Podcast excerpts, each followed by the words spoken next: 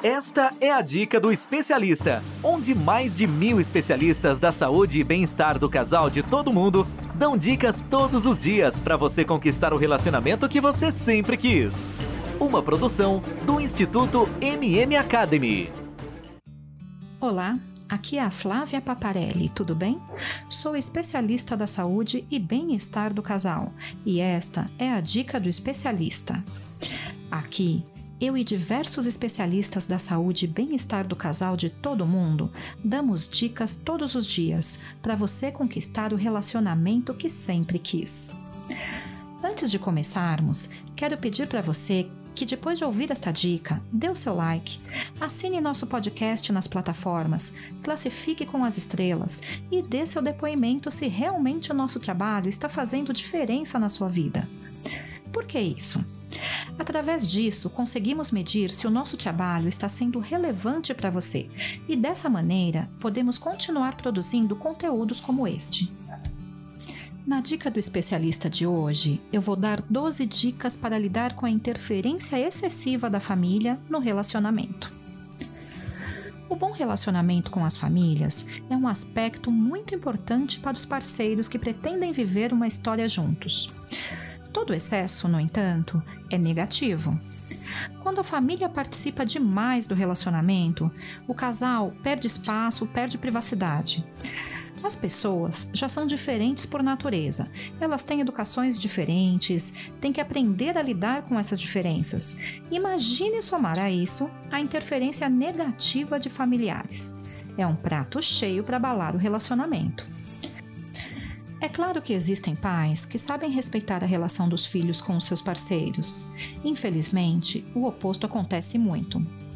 O fato é que muitos pais não reconhecem que os filhos cresceram e que estão formando uma nova família que terá características e regras diferentes das deles. Por isso, continuam interferindo nas decisões dos filhos e podem até ficar ressentidos se não forem ouvidos. Mas há também os filhos que não conseguem levar uma vida independente dos pais, seja na parte financeira, seja na parte afetiva. Quando essas situações afetam o casal, tudo começa a se desestabilizar. Nesses casos, os parceiros têm que redirecionar a situação, impondo seus limites, fazendo ajustes. O desafio é descobrir novos jeitos de se relacionar com a família de origem, sem deixar de priorizar as necessidades do casal, que precisa de espaço físico e emocional para ser bem-sucedido. Os parceiros precisam descobrir o jeito que essa nova família que eles estão formando funciona. Isso é essencial para que o relacionamento evolua de forma satisfatória e saudável. E o que podemos fazer para melhorar toda essa situação de interferência? Vamos para as dicas? Dica número 1. Um. Deixe os limites claros para ambas as famílias, lembrando que as regras valem para todos. Esses limites devem ser um consenso entre os parceiros e devem ser muito claros. Dica número 2. Priorize a nova família que vocês estão formando. Dica número 3. Não obrigue o seu par a escolher um lado em uma eventual discussão. Essa escolha tem que ser algo natural.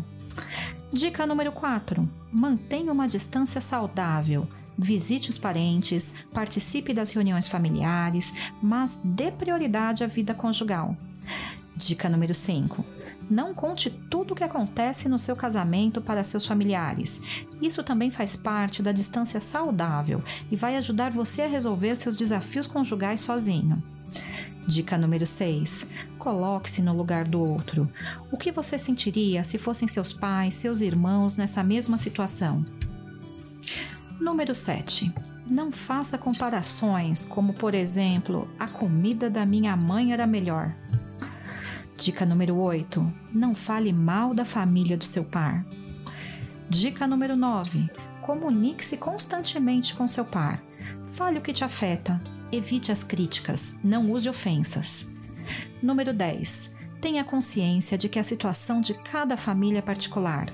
As pessoas são diferentes, as famílias são diferentes, é necessário diferenciar o que é aceitável, compreensível e o que é abuso. Número 11. Esforce-se para ter uma convivência harmoniosa com a família de origem de ambos. Lembre-se que é preciso tolerância, respeito e solidariedade. Última dica, dica número 12. Tenha bom humor. O bom humor deixa tudo mais leve. Importante que não deixem os problemas se acumularem. Eles devem ser tratados cuidadosamente pelo casal, mas com a cautela de não se tornarem o principal tema das conversas. Quando o casal consegue conversar sobre qualquer assunto com clareza, com naturalidade, os problemas externos ficam mais amenos. E aí, gostaram da dica de hoje? Para ouvir mais dicas como esta, basta acessar dicadoespecialista.com ou as principais plataformas. Se você gostou, compartilhe este conteúdo com alguém que precise. Acesse nosso canal do Telegram Bem-Estar do Casal. No canal, temos dicas todos os dias, além de conteúdo exclusivo, sorteios e consultas gratuitas. Acesse agora. E não se esqueça de dar o seu like, assinar nosso podcast nas plataformas, classificar com as estrelas se você gostou e dar seu depoimento. Lembre-se, através disso, conseguimos medir se o nosso trabalho está sendo relevante para você e dessa maneira podemos seguir produzindo conteúdos como este. Bom, eu fico por aqui e a gente se vê na próxima dica do especialista. Ter um relacionamento feliz é um direito de todo casal. Sabia que 80% dos casais estão insatisfeitos com seus relacionamentos em todo o mundo? Não espere a tempestade chegar. Procure agora mesmo um especialista da saúde e bem-estar do casal e tenha o relacionamento que você sempre quis. Toda semana você ouve nas principais plataformas o podcast Relacionamento Fora da Caixa, para casais que pensam fora da caixa. Um podcast exclusivo sobre relacionamento presente em mais de 24 países. Ouça agora nas principais plataformas. Seu relacionamento está do jeito que você sempre quis? Não?